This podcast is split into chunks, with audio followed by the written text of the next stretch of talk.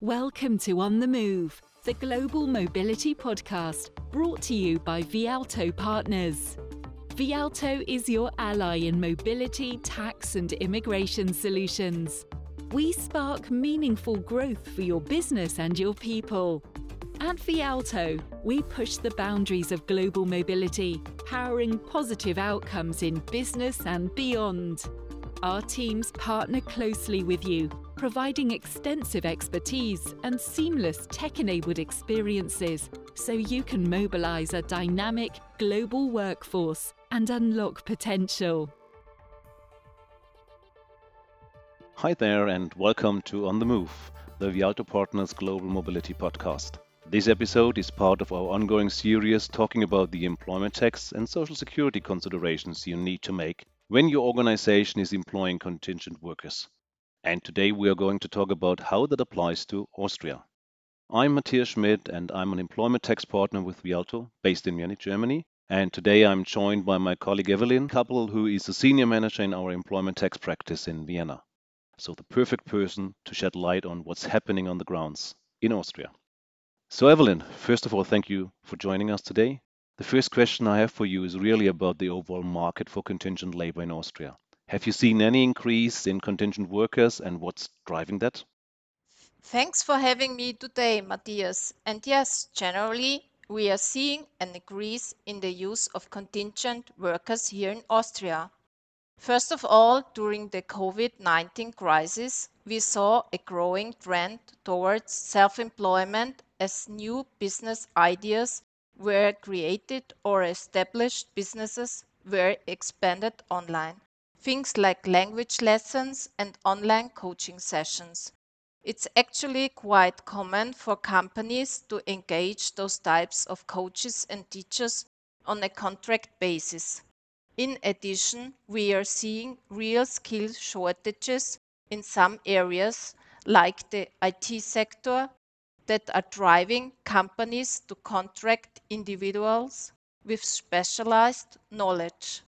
A lot of companies are also using freelance platforms to find specialists in sectors like engineering, finance, HR, and life sciences. Those freelance agencies might also assist with the contracting and other administrative services. The last thing we are seeing is the general trend towards remote work, which really accelerated during the pandemic. A lot of foreign companies tend to set up service contracts with Austrian individuals instead of employment contracts because the foreign company wants to shift the responsibility of employment taxes to the individual. That's interesting. So with the rise of contingent workers in Austria, there's probably a few things that companies have to consider differently from an employment tax perspective compared to a regular employment, right? Yes, absolutely, Matthias. There's a lot of potential risk here that employers need to be aware of. First, the employer has the risk that authorities might reclassify contracts for services into employment contracts. Also, the individual could claim the entitlements of an employment relationship. If the reclassification happens, the deemed employer has to pay Social Security contributions retroactively for up to 5 years. It might be possible to offset that with self-employment contributions, but it's still going to result in additional payments. In addition to that, the deemed employer is also going to be liable for the payment of wage taxes, as if the individual would have been treated as an employee. So there's a significant potential wage tax burden and social security burden here for the employer. Anything else? Yes, there's even more. There are a few categories of non-wage employer costs that could potentially become due and which are typical for Austria, things like municipal tax, contributions to the Family Assistance Fund, surcharge to the Family Assistance Fund, and contributions to the Severance Payment Fund.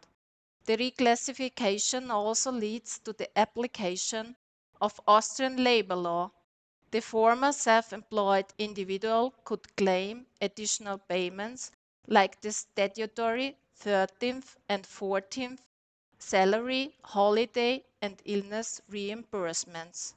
And on top of all this, the deemed employer may be liable for penalties for potential wage and social dumping, especially if an underpayment of wages took place based on the applicable labor law regulations.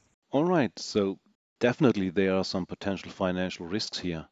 We know that a lot of governments around the world are looking for ways to raise their revenues. Are we seeing an increase in audit activities also from the Austrian authorities? Are there any specific types of workers that they are focusing on? Yeah, deemed employment was always somehow in the focus of the Austrian authorities. And yes, we are seeing a lot of recent court decisions in connection with categories like cleaning staff, care staff, fitness trainers, or food deliverers.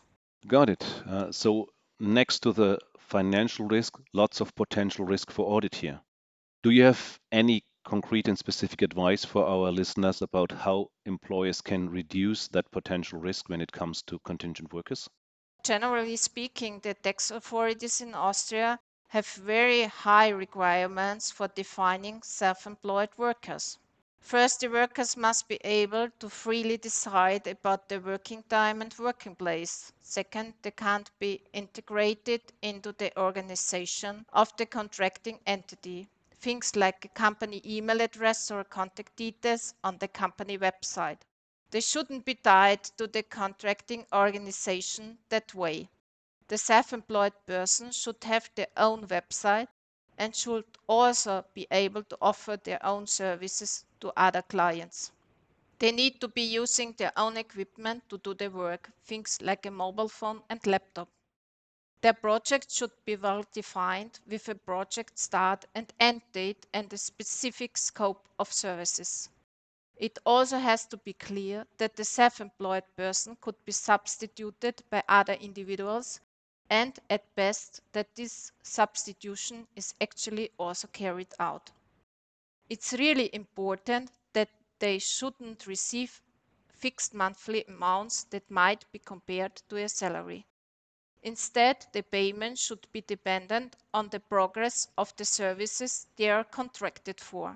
There can't be any holiday regulations nor any payments during holidays, and the self-employed person should not receive any social benefits from the company. And then lastly, a couple of more things. There shouldn't be any competitive clause in the contract, and the self-employed person should take over the guarantee for the services rendered. All this said, the actual working reality is what's important here. The contract should be executed with all of these considerations in mind, but the company can't then turn around and do anything that contravenes these requirements. These were really important and valuable points to know, Evelyn. Thanks. Great insights as always, Evelyn. I always enjoy getting a chance to connect with you and learn about what's happening in Austria. So, on behalf of Evelyn and myself, I want to thank you for joining On The Move today. As I said, this is part of a series of podcasts we will be doing on contingent workers around the world. So look out for additional episodes from the countries globally. And of course, if you have any questions about managing your contingent workforce from a tax or social security perspective, please reach out to us or your usual Vialto employment tax contact. And in other episodes, we will tackle a range of topics in the world of employment tax that can help you to better understand and anticipate the challenges and opportunities that come with operating a global workforce. So if you would like, why not take a moment to subscribe so you don't miss out on any of our future episodes.